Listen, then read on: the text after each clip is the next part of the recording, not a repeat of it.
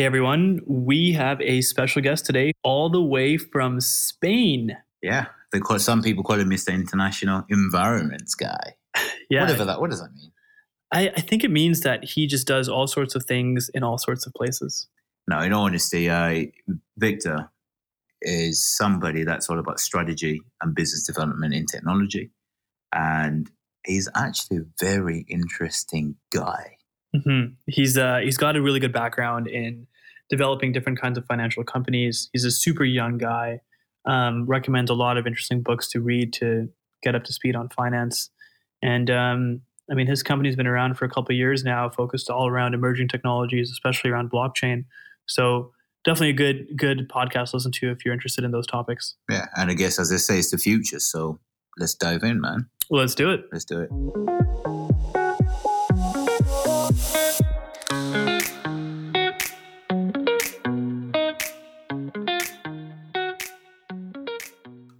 Hey everyone, welcome to the Ali and Upile podcast. Unfortunately, Upile cannot make it for this episode, but today I have Victor with me. Victor, how are you? Hello, I'm fine, thank you. Hello everyone. Victor is you're a general manager, a founder? How would you want to describe yourself in terms of Quexo Partners? People used to call me managing partner. Many CEOs around, and so managing partner was what they decided. Managing partner, okay, perfect.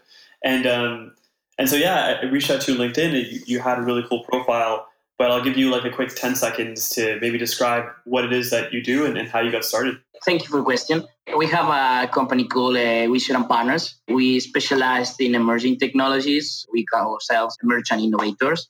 And we work mainly with private capital, startups, and corporates, helping them to create impact beyond money and persuading high net worth individuals to make visionary investments in areas like space, artificial intelligence, fintech, and so on that can mean a difference for the world. We started that in 2016 alone in London. When I moved to London after some time in Barcelona, because I was feeling that I was needing, sometimes people have a crystal ceiling, let's say, and you need to change your city to get out of the box completely, despite you have already out-of-the-box thinking.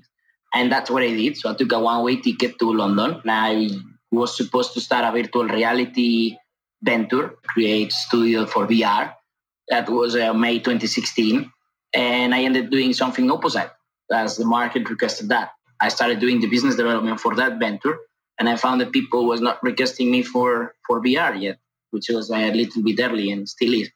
They were asking me about helping them to raise capital through my past experience in the fintech industry and as investor relations and so on. So I started doing that, and I found there was a gap in the market. It's very difficult for a lot of startups to raise private capital that can help them to leverage their opportunities and at the same time get into relationships with certain corporates and get advice from senior people, because mainly big four companies are not going to do that for you unless you are on B series or C series or you have any special interest for them. It's a very difficult water to navigate for a startup, but also on the side of private investors, they really want to invest in technology, but sometimes they don't have the people or they don't have the knowledge of the last mile of what to invest into technology. On the other side, corporates are trying to navigate external innovation, corporate venturing, and topics like digital turnarounds and transformation for certain processes and business units that are not properly covered by the typical suspects or the typical large consultancy firms that do not bring them at all any unique selling proposition or value that can differentiate them aside of something that they packetize in different countries. No? So this is how we start to think how we can create a technology-based investment banking model. And this is how we started for first per year. And then on 2017, I put together a team of former investment bankers, people from technology, product, and creatives, all of them seniors. What we call them is grapepreneurs. So these grapepreneurs are people who is helping our clients on that aspect. That is amazing. Which company number is this? Is this your third company, fourth company? I had an investment in a venture capital firm where I still have a stake and a board seat in Barcelona. Previously, I been involved in image rights for football players with a company.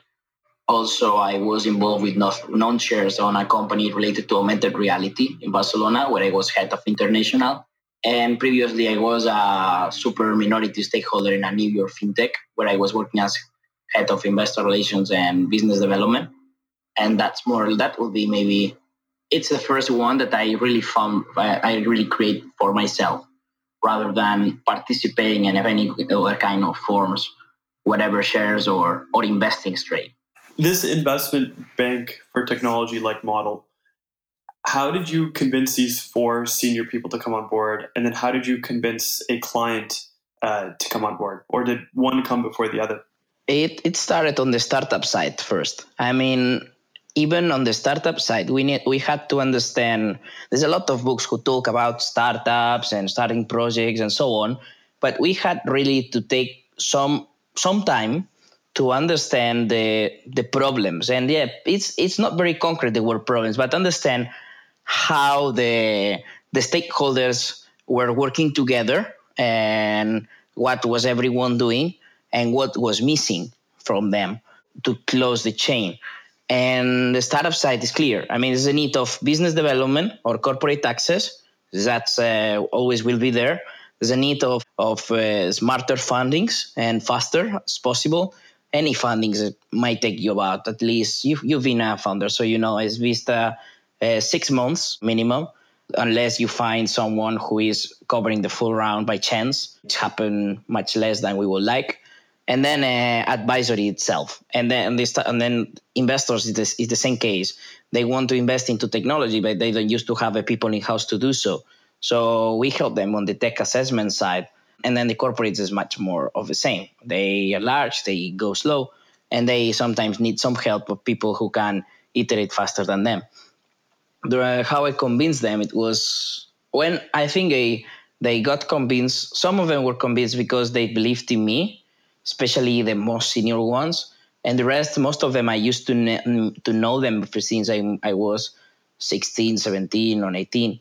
And they saw me how I was progressing in London and other places, and they found in that the opportunity to work together. But there is always an inflection point, consciously or not, and that inflection point for me was in when I met someone who is the senior, the managing director of a single family office, who manage 1 billion for a person who has a large stakeholding on a bank, top 50 bank. That person brought me people, and people brings people, and that's a little bit how putting together my own network and the current network had a starting point that started to be perceived as a serious company rather than a pilot. That is actually amazing. And it's usually like that. Usually there's one or two people that are like champions of your business and they help you succeed.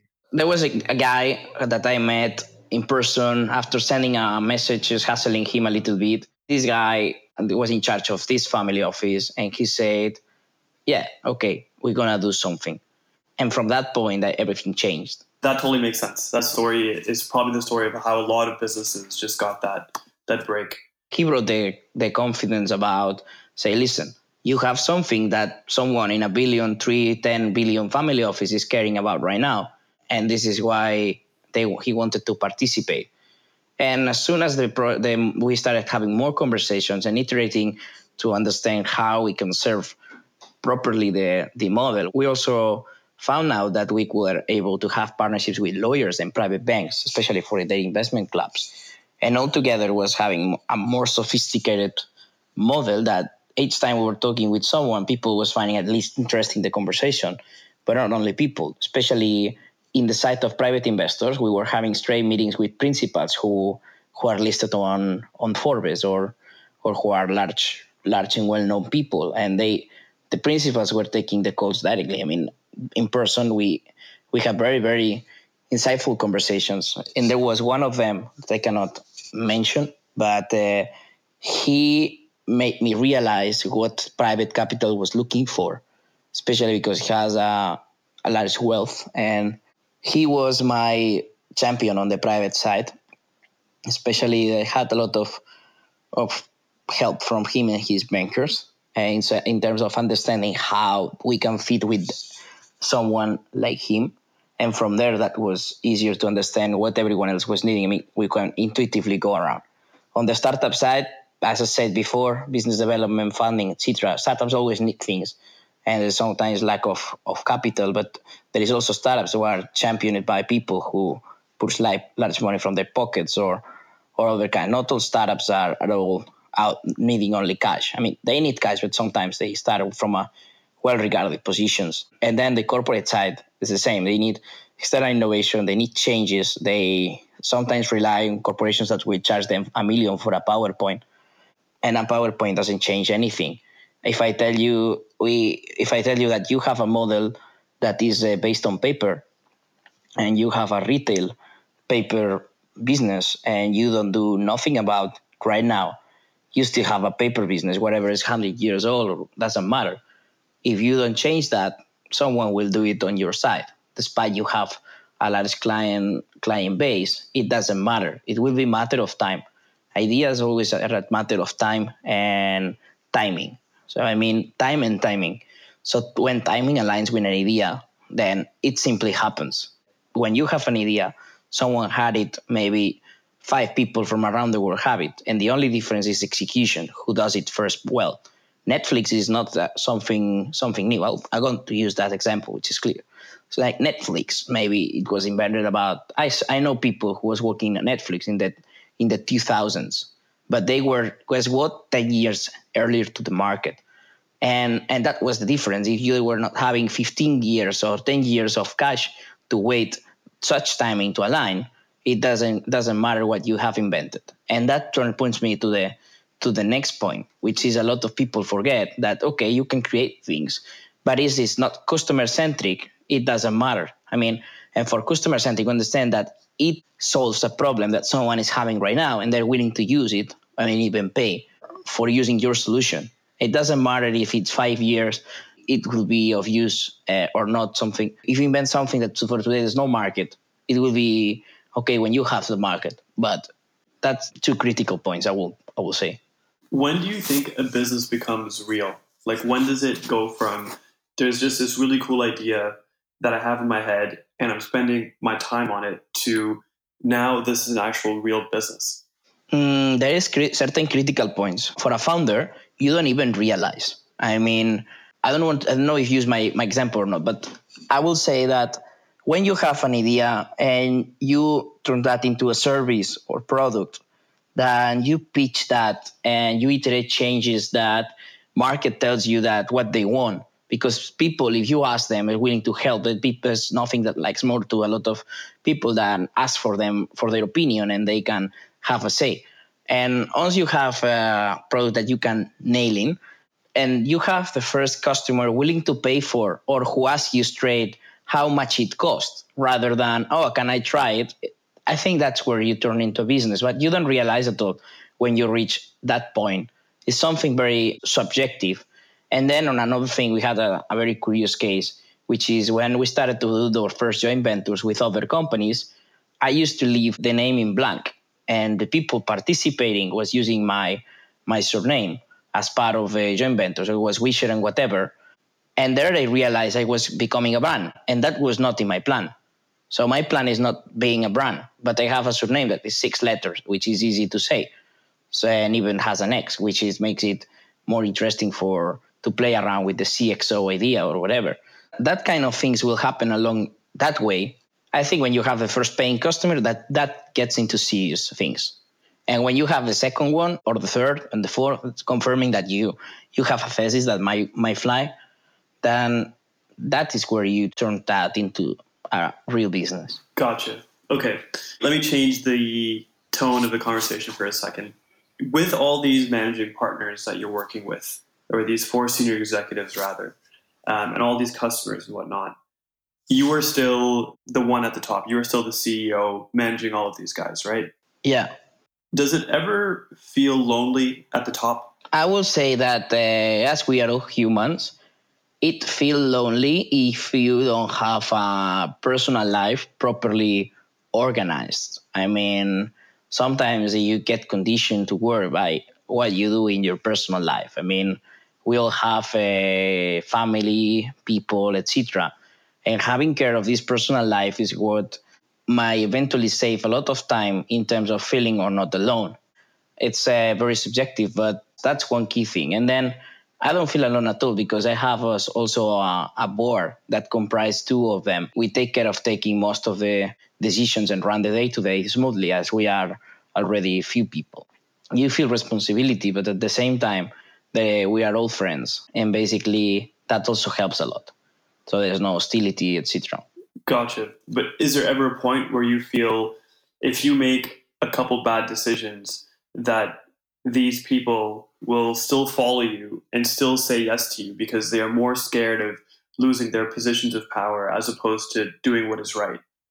No, I don't think so, because they're so senior and they are so well placed in the things that they do that they are here by choice, not by obligation. And at the same time, each time we have to take any critical decision, they always have a say. I mean, we always take critical things, even boarding a client, we always take a consensus about. And that's my point. That actually makes a lot of sense. What's a quality that you have that you think other people would consider bad quality, but you use it to your advantage? So my example is I'm very suspicious of a lot of people. A lot of people are hard to trust when it comes to personal things for me. And so I pay very close attention to detail when it comes to dealing with different individuals, which has helped me with my businesses because I understand what partners want, how to handle various employees, etc. But that's only through my sort of understanding and exchange and potentially suspicions of individuals. I have one, I think. As I've been in London, I had developed a kind of weirdo quality, which is that to be managed to get focused, sometimes I make some guessings about what people is doing according their background. And I try to save time by that. And as I have a good ratio of good ones, I sometimes have bad choices. And I don't know how to explain it, but I mean, if you've been in investor relations, you're looking for raise capital, you have to develop a sixth sense that tells you if someone has or not money, or if he's just a broker, etc. And I don't know how good or bad is it, but that's part of me. Same happens with business development or anything else. So it's this idea that by looking at somebody or by listening to them talk, you can understand how they can add value to your life and to your business. Is that kind of correct? More or less, yes, exactly. And does that translate differently across cultures? Like, does somebody who has no money but wears a fancy suit in London, are they different than somebody who's in Spain or in Canada or in other places? It's weird, and I know a lot of people will not agree, but if you manage to understand the cultural backgrounds and how things work, there is some things that are general by human nature and some things that are related to two countries. I like to put an example about Sweden, for example. Sweden, they have beautifully brilliant engineers and companies. It's really, really awesome sometimes, but by cultural constraint, there is some people there that they will not go out at all to sell themselves like an American will do or a British will do. And that's cultural. But this is why companies like Spotify appear from Sweden. And it's part of the Swedish way of doing. And that's an example. But I mean, it's not for the outfit itself. I mean, I think it's about when you have a conversation with someone 5 or 10 minutes, or you see a background and the way they approach you and the way they do things, you can have certain intuition about how it's going to turn that. That's true. I can totally agree with that. And it sometimes you believe, I'm going to give it a chance, but the output is the same that were you expecting. And obviously, when that fails, you also learn from that, and you grow continuously. Exactly, but you need to do that open-minded to say, okay, maybe I'm wrong. Not about just saying, okay, it's just you need to have the mentality to say, okay, I'm ready to fail. Okay, let's talk about your business for a second. And I really like the last point about being ready to fail. When you started this business and all your past businesses, did you know what failure was going to look like? And did you have an idea of what you're putting on the line in order to build this business? Yes. When I was maybe 15 years old or less, I used to sell Windows licenses to my partners in class. And basically, I annoyed a lot the teacher about my activities. He was saying he was going to report me to the police or whatever. So since I was young, I was having, I don't know if it's a talent for sales, but that's something it was my first little business. And then I was looking, it was about when I was 16 or 17, I was very interested in creating a model to deliver hardware and computers straight home without any supply chain in the middle of intermediaries. And that's something I was exploring, which ended being the model of Amazon for a lot of things.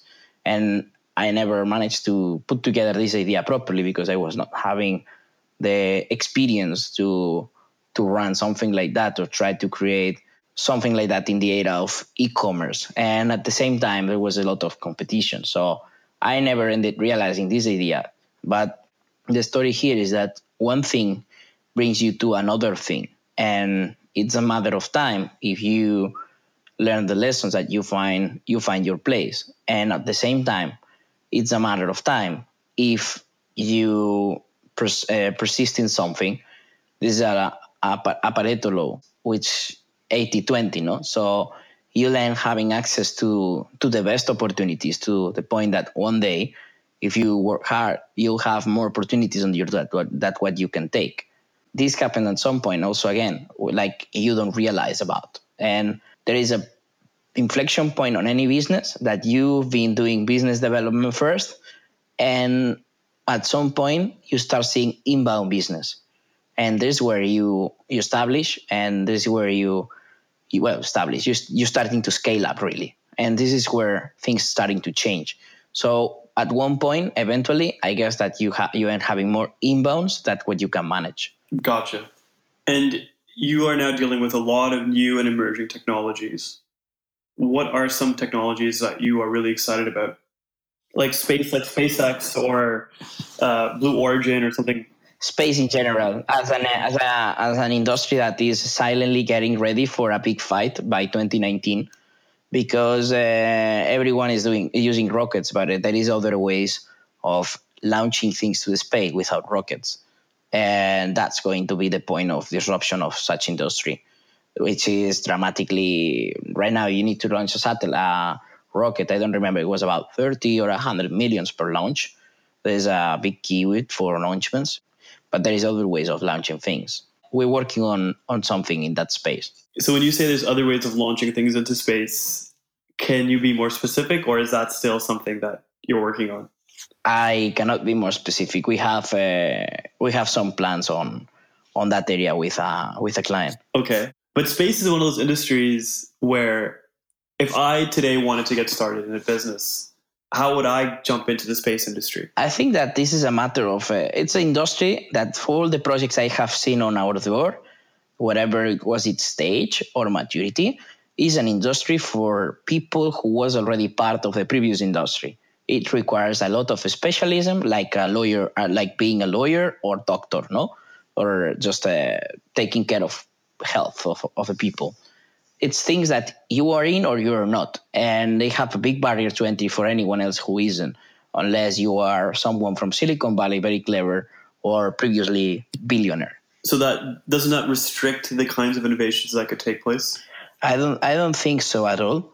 I think that it's a typical case where before someone gets democratized or mass access, it needs to be sometimes like that before it happens. Gotcha. Space is one of the areas, but also we see a lot of things related to retail. People is starting to wonder how they can embed technology into the retail experience, how you can connect online and offline channels.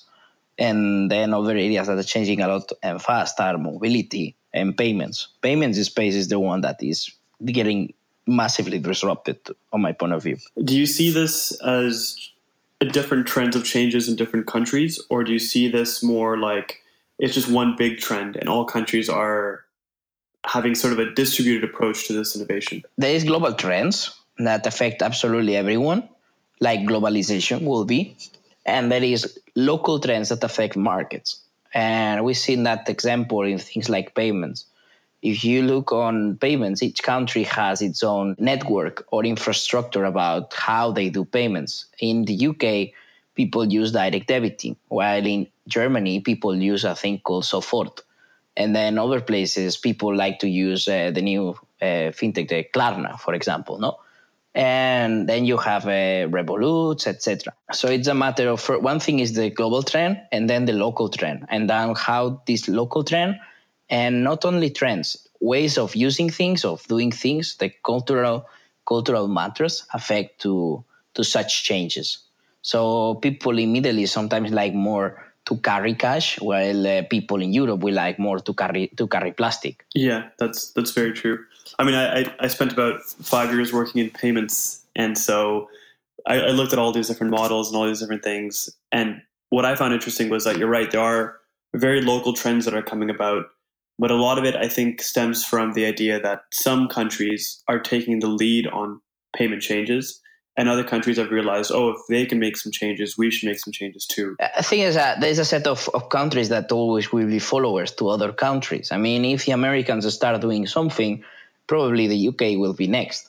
And that happens quickly. And then, for example, in China, you have wallets. You don't have no longer a lot of ATMs that it used to happen. There is a company that used to manufacture ATMs that one day was worth $5 billion and now is worth $500 million something, and they are struggling with their banking license and struggling with the employees that they have because they never managed to pass this Kodak momentum. That's why, because they were very reliant on China and India, which no longer like to use cash. They prefer mobile payments. America is usually leading in the innovation change. I think you'd also agree that China is doing a great job right now as well. So it's a big battle between America and China.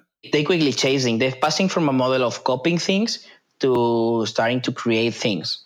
And you have clear examples in areas like Shenzhen. That will be, for people who don't know it, Shenzhen is like a large city that will be the copy of Silicon Valley, but in big. Absolutely everything is skyscraper, skyscraper, skyscraper, skyscraper.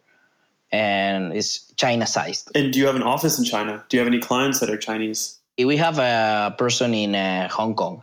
To me, Hong Kong is very different of China. I mean, people is really, really illustrated there. There's people speak English. I mean, it's just it has a little bit of London. Yeah, I've heard that a lot from different people. I haven't been, but it definitely seems like a place like that. I would recommend everyone to visit Hong Kong because it gives you a good sight of what's going on in Asia in a small territory like it. And I have pending to be in Singapore one day. I mean, it's the same story. Singapore and Malaysia are just signs of progress for people who have seen the developments there. Okay, two more quick questions. So if I'm starting a business today and I have zero knowledge about any industry, about any technology, but I can learn very quickly, where should I apply my abilities? That's a little bit difficult question because it depends on what abilities you have. You'll be able to start investigating very specific industries. I think that most of the business start by the chance of someone having an experience or problem, whatever was an airline, whatever is the thing. And that turns into someone to wonder how they can solve that. Or family members just pointing you that they had a bad customer experience or bad whatever. And this is how most genuine business and simple business start, I think. And people who start these kind of things, if you're able to do it, you end learning whatever is the field. You can always get people who's better than you to help you to run the most specialist side. Yeah, that makes sense. But any specific industry or technology that you're seeing that I think really should be capitalized on? I will not be able to point only one. It's a very tough question right now with a pace of change that is going in the world. It's no longer like in 2010 where you were able to say what was a smartphone, what was going to be an app, more or less. It was linear.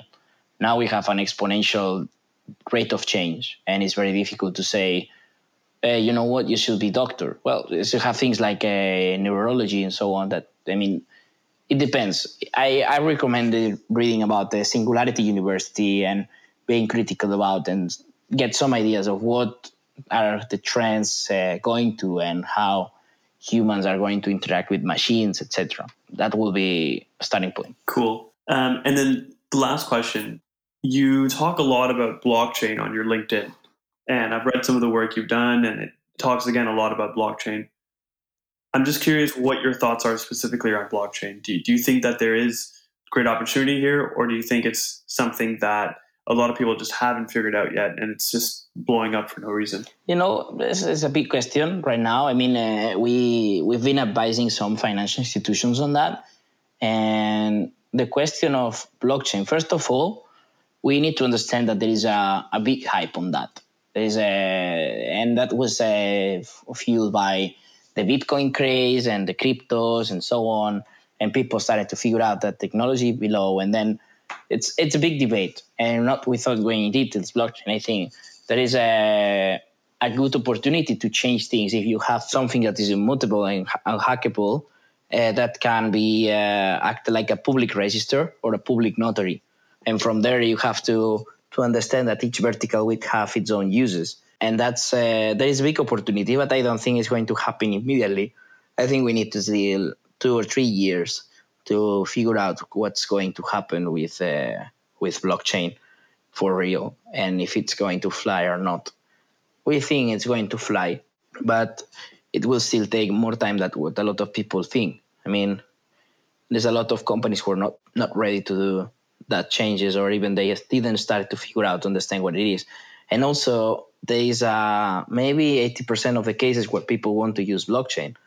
It doesn't need to use blockchain. You should be using simply another technology that can fulfill this need without needing to be a blockchain. I mean, imagine that you have you want to put on blockchain X data, and this data weighs about 2 gigabytes, and you say that you want to decentralize that. Well, at some point you have to save this data centrally, so it doesn't have any sense to decentralize that. You know what I mean? Yeah, I totally get that. And if you decentralize that for the hype of finding investors or whatever, any other reason, this simply doesn't fit right for the customer. Yeah, totally true. Okay, cool, man. I think it's good to maybe end off here unless you have any important points that you want us or our audience to know. No, I'm thinking it's fine. We covered more or less everything. Perfect. Victor, thank you so much. Oh, thanks to you. For your time and for everything. Yeah, thanks.